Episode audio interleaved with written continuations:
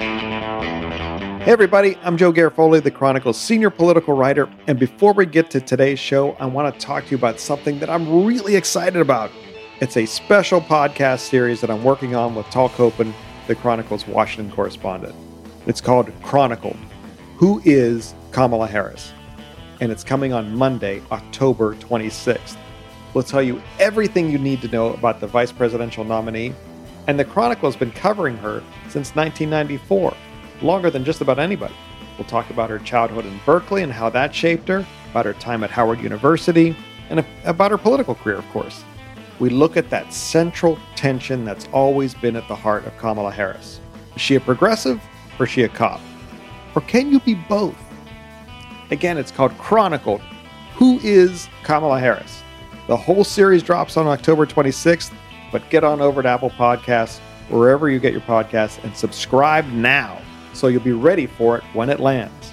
Okay, let's get on to today's show. We're going to talk about Howard Jarvis, the man behind arguably the most influential ballot measure ever approved by California voters Proposition 13. Now, I've written about Proposition 13 for years, but I didn't know much about Jarvis himself. But our guest, Jason Cohn, does. His documentary about Jarvis, called The First Angry Man, will be broadcast on KQED on Friday, October 16th, and is available for streaming everywhere. Learning about Jarvis and Prop 13 is valuable for a couple of reasons. It will help you understand why property taxes in California have been low and why public schools have been underfunded for the past 40 years. You also learn a lot about the man, too. Jarvis is remembered as a tax fighter, but this film also looks at some of the dog whistle racist stuff that Jarvis has said over the years and how the Prop 13 movement linked up with the anti busing movement in the 1970s in parts of California to magnify fears among white homeowners about how the state was changing demographically. And this is also a good time to talk about Prop 13 because there's a measure on the ballot that would change the way commercial and industrial property taxes are assessed. It's called Prop 15. Now let's talk more about Howard Jarvis and Prop 13 with Jason Cohn. Jason Cohn, from your home in Berkeley to my home in Oakland, welcome to It's All Political. Uh, we could have done this. We could have done this in person. This is we're, we're probably like two miles from each other.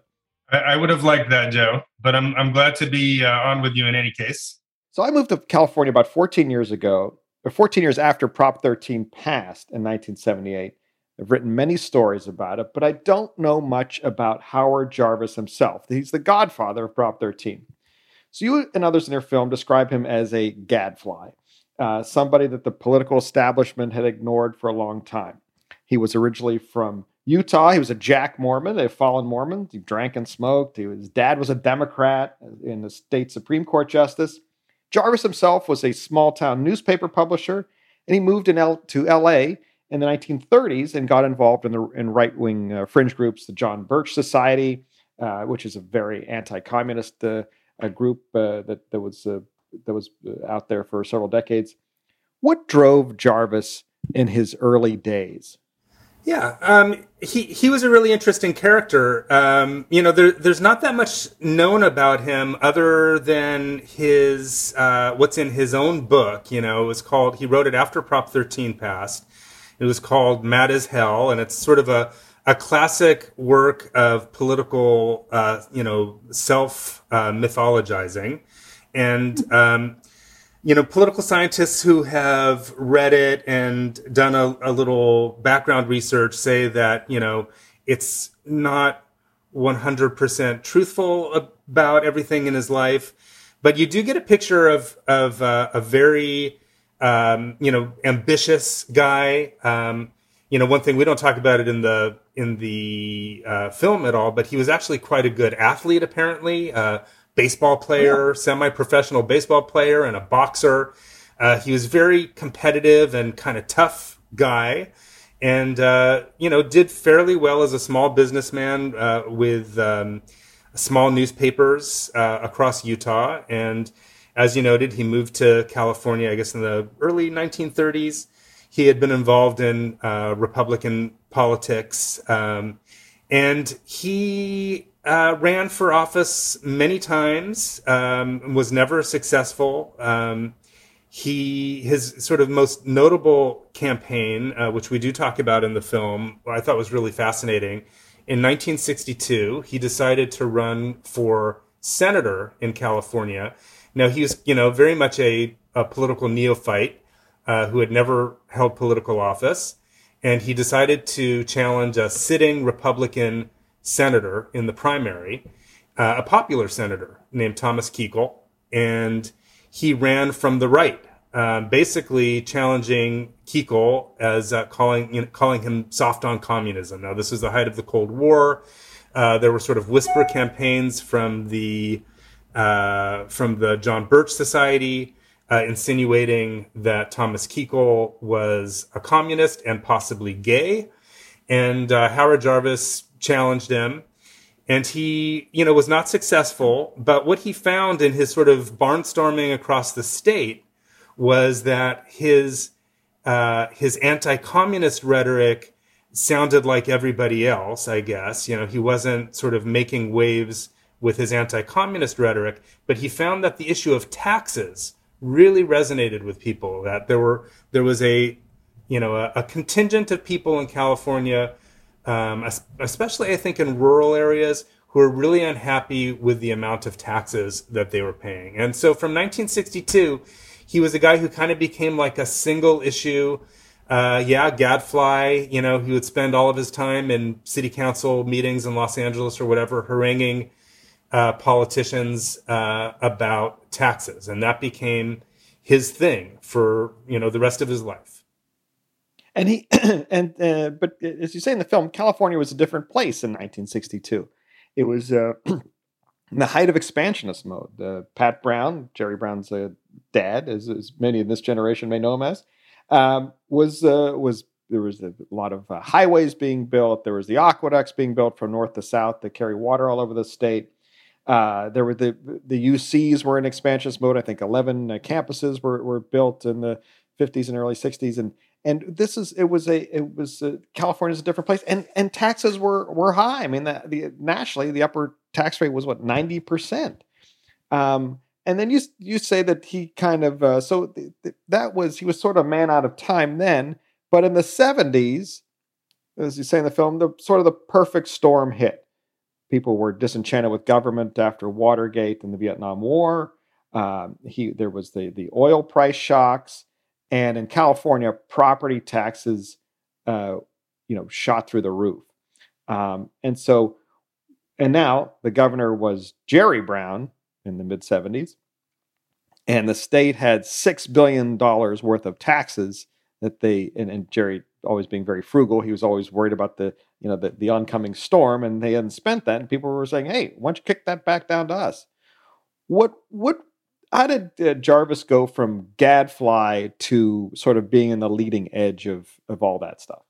Yeah, I mean, I think that was his that was his genius, or just you know, sometimes genius is just being in the right place at the right time. You know, he had had the same message uh, for the previous sixteen years, and he kept repeating it, and uh, and people weren't ready to hear it until, as you say, all of these factors came together to make a moment in time where he suddenly seemed like a prophet instead of uh, like a kook. And, uh, you know, as a kind of overnight flip in a sense, you know, and, but, you know, what we tried to focus on with the film is, is that it's not really so much about taxes. I mean, it is obviously about taxes, but the deeper layer there, the deeper level of thinking that, that Jarvis was smart to key into was um, was that it's not what you feel about taxes necessarily; it's what you feel about government. Um, and so, what he was really doing was undermining people's faith in government. And I think that voters in, in, in California and the rest of the country were kind of primed for that because, as you say, there had been a series of, you know, really corrosive uh, events uh, at the national level, Watergate and the Vietnam War, uh, the the oil price shocks. You know, the sense that that government was not doing a good job of managing things, um, and he was able to use that to say, um, you know, not just that you're paying too much taxes, but that government is uh, by its nature not capable of doing the, the right things with your money. They're just all it is is waste, fraud, and abuse. You know those terms that we're so familiar with now. I think he he kind of uh, pioneered that that line of attack. Well, let's let's listen to a clip uh, from the film right now, um, uh, and and so we have uh, to hear what Howard Jarvis is like because we many people who uh, new Californians like myself, you know, been here thirty years, but uh, but but newer people who weren't around in that era may not know what he sounded like, and you compare him to. Um, Howard Beale, the, uh, the the great character from the from the Oscar-winning movie Network. If you haven't seen Network, kids, go check it out. 1976 best Oscar uh, movie. Who they, they, they, was a newscaster just fed up with the system. He said, "Everybody, go outside of your windows right now and say I'm mad as hell and I'm not going to take it anymore." And there was there was a Howard Beale element uh, to Howard Jarvis. Uh, let's listen to this clip right now. He wasn't the usual suit that you saw on television debates and in press conferences. Am I supposed to sit here, Mike? His ties rumpled, shirts rumpled, suits are kind of baggy. I mean, if you had to cast someone for this role, it was Howard Jarvis. You've got so many consumer protection. He wasn't a handsome man or anything like that, and he didn't use a lot of highfalutin words. But then I don't think those those work too well in politics, anyhow. Government is filled with moochers and loafers, right up to their ears. Uh, the object is to get the job and sit there till they get a pension. And in the meantime, the problem is that there's no point in trying to control what he says. Anytime that the League of Women Voters comes out for something, the people better vote against it. You would have to take the bad with the good. Not life, liberty, and welfare. Not life, liberty, and food stamps. Not life, liberty, and illegal aliens. Just like the, the language of Donald Trump, I have to say, really reminded me of that. He talked about minorities who didn't work, the welfare cheats. He kind of wrapped all that into this anti tax rhetoric. But you see, I don't give a damn what they think about what I say. That was the beauty of Howard Jarvis. He would say whatever was on his mind. Tell us, tell us a little about Jarvis as a front man for a campaign. He, you say he's he's kind of pretty much running this out of his back pocket. Now, you know, statewide ballot measures in California, you, it takes four million dollars to get enough signatures on the ballot. You you ha, you have you have to pay cons, you pay consultants, and you know this can go 20, 10, 20, 30, 40 uh, dollars to to pass something. Tell us about how Prop 13 was run. Yeah, I mean when he when it started, it was really just Howard Jarvis, and he he hooked up with Paul Gann, who was, you know, another uh, anti-tax uh, advocate up in Sacramento. So they, you know, what what Jarvis uh, noted was that attempts to get um, a tax limitation measure on the ballot in California always ran up against this problem of getting enough signatures to get it on the ballot. It's such a big state, and so he he believed that he needed, you know, just him down in in in Southern California by himself. He didn't think that he could get enough signatures. So he hooked up with this guy, Paul Gann, who was up in Sacramento, insurance salesman, used car lot guy, um, who was also against taxes. And they, together uh, with Paul Gann in theory getting the Northern California and, and uh, Jarvis getting the Southern California, they believe maybe they could finally get one on the ballot that would be successful.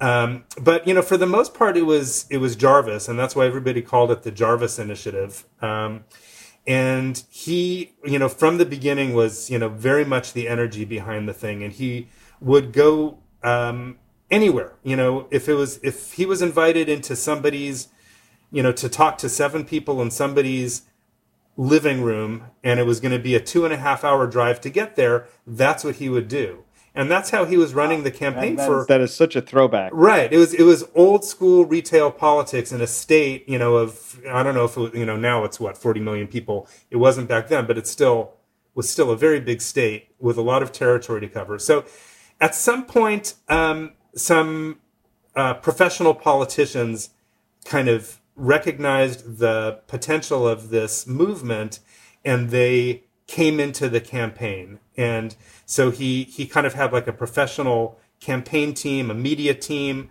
um, and, you know, an executive who was sort of helping him make decisions about what to do. So he started to do a lot more media where he could reach people, uh, you know, in, in much larger numbers than he was able to do just going kind of from living room to living room. And they found that he was a, a very compelling figure on camera. Um, not because he was smooth, uh, not because he was good looking like Jerry Brown, uh, but you know, almost for the opposite reasons. Because he had a kind of authenticity. He was your cranky uncle at the Thanksgiving dinner table, um, you know, who kind of who knew his subject pretty well, but was not, uh, you know, didn't feel himself limited to, uh, you know, being strictly truthful about everything. He kept it simple too. It was not. He's not. He's not getting into deep political theory there. No, he wasn't. And you you you um, can glean that from Prop 13, the language of the bill itself. It's very very simple. Um, you know what it does is it just says across the board, all taxes are going to be uh, limited. Uh, all property taxes are going to be limited to one percent of the value, and the state legislature and Jerry Brown at the time were trying to come up with a much more complicated formula for how to do it fairly so that the people who could afford to pay, you know, higher property taxes like corporations would pay higher taxes and the little old lady in Pasadena who's on a fixed income and is in danger of losing her house if her property taxes got too high, her taxes would be heavily limited. They were trying to figure out a technocratic solution that would please as many people as possible, you know, which is what uh, elected representatives are supposed to do.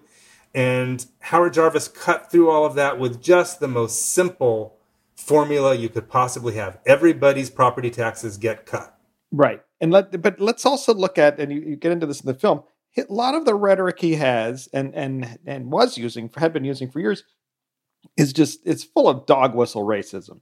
He's talking about quote unquote freeloaders, uh, and then there's a there's a racial component to Prop 13 uh, LA, uh, Los Angeles is very much changing at that time, as is other parts of California. Many more Latinos uh, immigrating to the state, um, and the people who are benefiting uh, from Prop 13 are largely white and older Californians. Let's listen to another clip here about how clip number two, how this is a revolution but a revolution of the haves. The state has become an octopus. It's just gobbling up all our little homes, that's all. This was a very compelling story. It was not right. After a decade of protests led by students and people of color, a different voice was rising above the din the voice of older white property owners, a revolt of the haves. They considered themselves the cornerstone of the tax-paying public, and they considered themselves the one group that could not get any kind of relief through the legislative process. Talk about a little bit about how there was an anti-busing movement going on at that time. Again, uh, busing was a was a way to seem to integrate schools, uh, schools from more affluent, largely white neighborhoods, going to uh, uh communities of color and and back and forth. Um, talk a little bit about how that anti-busing movement hooks up with the pro Prop 13 movement. Yeah, we, we kind of focus on the busing movement as being uh, illustrative of the way that Prop 13 was intertwined with race at the time. And, you know, I want to be really careful to say that, you know, if you voted for Prop 13 in 1978, that doesn't mean that you were a racist. Um, you, you know, uh, and, and I, I, can understand why people would be offended by the idea that this had anything to do with race, but I, I just think that it's very clear that it did. It was it was in the uh, the zeitgeist of how people felt about government at the time. It was changing, and it was changing for some of the reasons we talked about earlier. You know, the things that government had done that had soured people to government, like Watergate.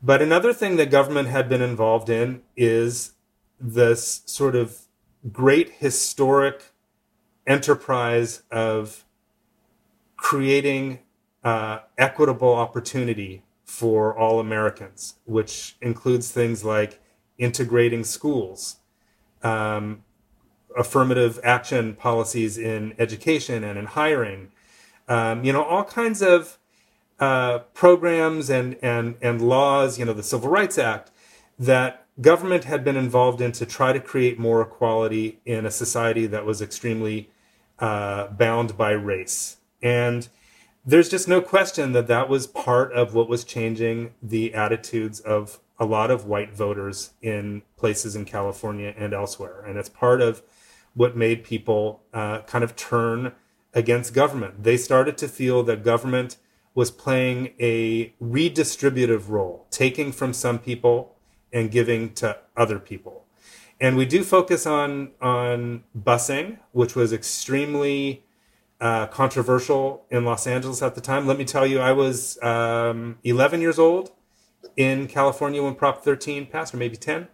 Um, and I remember, you know, being in a in an area where I would have been bussed, and I really didn't want to be bussed, and my family was opposed to Prop 13, but we were also really scared about busing. I mean, the idea of, you know, as a 10 year old kid, of having to get up, you know, an hour earlier and get bused to a school across town, all of that was really scary.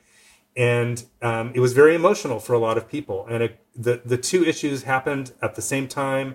The leaders endorsed each other's causes, you know, the, the anti busing uh, and, the, and the tax revolt people um, endorsed each other's causes, and the two got intertwined.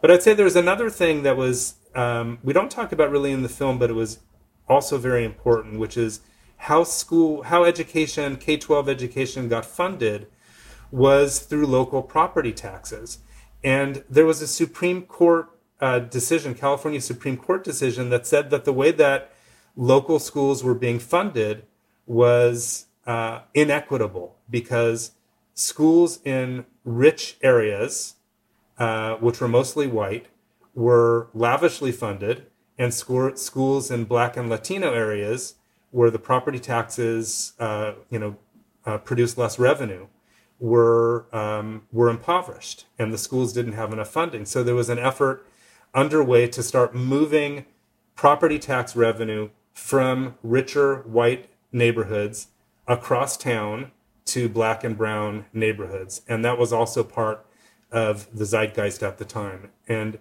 you know, people were much more comfortable to pay higher property taxes when they felt that the revenue from the property taxes was going to go to their neighborhood school um, and, you know, help their kid or their grandkid.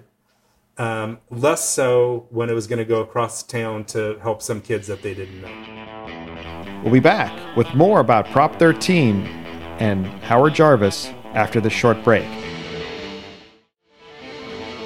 And now let's get back to our conversation with Jason Cohn about Howard Jarvis and the legacy of Proposition 13. So let's let's talk about the. Uh, you start to, to go here. Uh, the, the, legacy of Prop 13. You, you get into that a little bit in the film. Uh, both the both the uh, legacy to Californians like us, and also the national legacy. Uh, one of the legacies is that uh, uh, you know why uh, so many kids in California have massive student debt? That's because the, the price of the UC has gone up. Uh, why the the the um, uh, in Pat Brown's day was California uh, higher education was supposed to be free to everyone. Now it's uh, you know families tens hundreds of thousands of dollars in debt. The gap between the one percent and everybody else has widened. And talk a little bit about for the, the California uh, aspects of this and the national, how this kind of spread nationally and uh, to the to the White House. Yeah. Um, so when we were trying to figure out how to talk about the consequences of the tax revolt in California, it was very difficult to figure out what to focus on because we're we're literally talking about everything that government does was affected. And so, you know, you could kind of do a survey of all of the things that were um, that were hamstrung as a result of the constant uh, deficit problems that California began having, um, you know, from the 1980s on.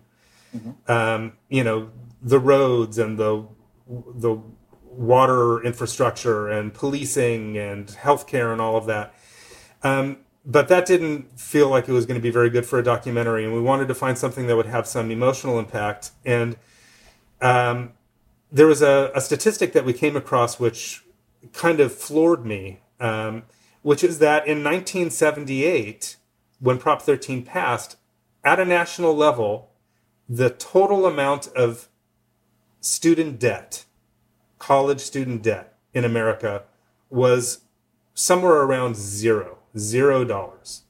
Now we're somewhere, I actually forget if it's 1.5 trillion or 2 trillion or something like that is where we are right now. Some, somewhere around $2 trillion. Don't quote me on that. Um, I need to look it up, but um, it is a huge amount of money. It's you know, and it's and that is a just a massive uh, albatross, you know, anvil around the neck of young people when they graduate from college. It is an anvil around the neck of the economy in general.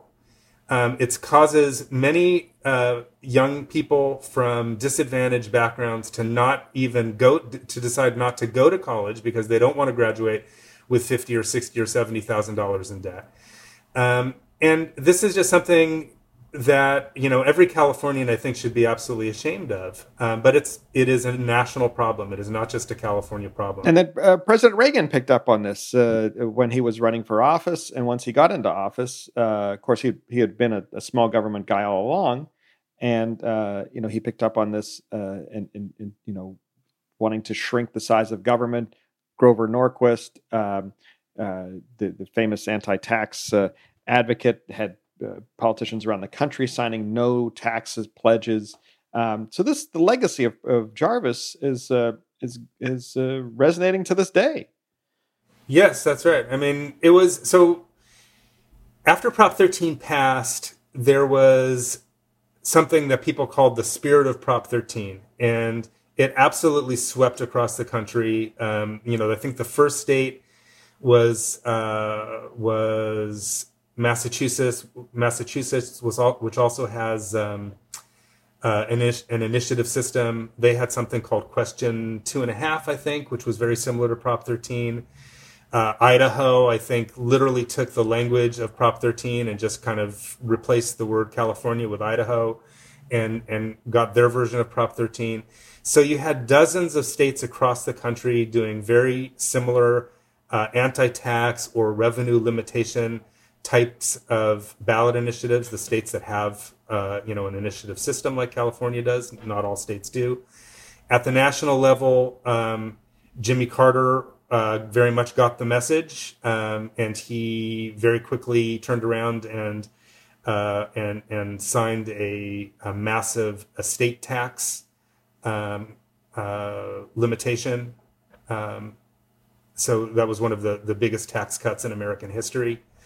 Um, so what happened essentially is there was a kind of contagion effect where, um, you know, journalists, everybody was writing about it. They were saying there's a new national mood. Americans are tired of paying taxes. Uh, we're heading in a different direction now, and you know we're we're we've sort of been in that for 40 years and i think that, you know if there's one big idea that we wanted to transmit with this film it's the idea that that that is the water that we live in. You know, if you're, you know, the idea of the fish doesn't, uh, you know, realize they're in water. Uh, we don't really realize that we're in a tax revolt, but we have been for 40 years. It is it is very much the nature of um, of the political zeitgeist that we have been in. Anyone who's you know 50 or so or less, our whole political lives have essentially been uh, lived in this mindset that what we can do as a nation is very limited because of our um, lack of will to pay for what we need or what we want. And, and, and I wish I had a, a, nickel for every time I've written or said on TV or radio uh, how Prop 13 is quote unquote politically untouchable. The, third rail of politics, it's always been uh, cliched, uh, referred to as that. That is changing, could be changing this year. Uh, Prop 13, a part of Prop 13 is on the ballot. It's called Proposition 15. It would not affect residential property. It would uh, change the way that commercial property is assessed. Right now, it's uh, commercial property is only reassessed you know, whenever it changes hands, uh, whenever more than 50% of it changes hands. So the way people get around about around this is that they sell less than 50% of their interest in, in something. Uh, my colleague Roland Li and I did a, a big story in the Chronicle about this uh, several days ago. Um, so this would uh, now pro- commercial property under Prop 15 will get reassessed every three years. This could bring in up to 12 billion dollars more of revenue every year if it were to pass. Now, um, a couple years ago, uh, John Coupal, who is the head of the Howard Jarvis Taxpayers Association, the, the legacy of uh, Jarvis, uh, to sort of protect the uh, the legacy of uh, to protect the, uh, the, what Prop 13 was all about. He told me that um, you know adults who are around, as you say, around when Prop 13 was passed, are aging, and so they're the people who were originally around then, who who maybe would have been the original target audience, are fading. Uh, but yet he says their internal polls are still strong, uh, particularly on the residential side. Do you think that Prop 13, the residential property side, will ever be overturned? If you were a documentarian in the future, coming back to do this story, what would do you think that this could ever uh, happen? Well, I don't want to sound too much like Amy Coney Barrett here, but uh, yeah, I don't, I don't know. I don't know that my job is to do forecasting. Um, okay. I think that you know, I, there's no question that Prop 13, you know, it has this aura about it, and um, you know, it, it seems to no matter what, it always seems to be around 60 something percent, uh, you know, favorables in polls that you know the public policy, uh, what is it, the PPP, yeah, yeah. Um, that they they do regularly, and it it it never really seems to dip below that. Right. You know, on the other hand, it's clear that Californians' view of taxation in general um, has changed. I mean, Prop 30, which uh, Jerry Brown was successful in getting passed, and you know, raised income taxes on wealthy people and raised uh, uh, sales taxes on everybody. Um, that was passed by you know a very comfortable margin, and it was passed because there was a recognition that we had gone way too far in terms of disinvesting from public education and other things that we need. So I, I think that there's, I think that we're in a, a moment right now where, you know, both of those ideas are kind of uncomfortably existing side by side. You know, the idea that Prop 13 is this sac- sacrosanct thing, and and we have to protect people's um, people's homes. Um, and the idea that we need more revenue to do the things, you know, to make the make the state be the great state that we all think it is. But when we look around outside and we see homeless people living on the street and the schools falling apart and the roads falling apart, you know, there's this cognitive dissonance. We we have this image of you know this golden state, and we look around and it's falling apart, and we know that we need more money to do it. So I think that there's there's two things, you know, in people's minds at the same time, and it's kind of uncomfortable. Um, as far as Prop 15 goes, um, you know, I think it's polling slightly above 50% right now. Yeah, latest is about 51%. A lot of undecided, though. Right. That's a very uncomfortable margin. I think that the, you probably know more about this than me, but I, I think that they've always sort of said, you know, you need to poll uh, above 60% if you want to pass a uh, a ballot initiative. I, you know, I don't I don't know if that's true or not. That's the that's the yes that is the old saw. You want you want you start feeling a little comfortable if it's if it's polling over 60% and and underneath that it's uh, everybody's nervous because the the default on many ballot measures is if I don't understand this or I don't understand what it's going to do, I vote no.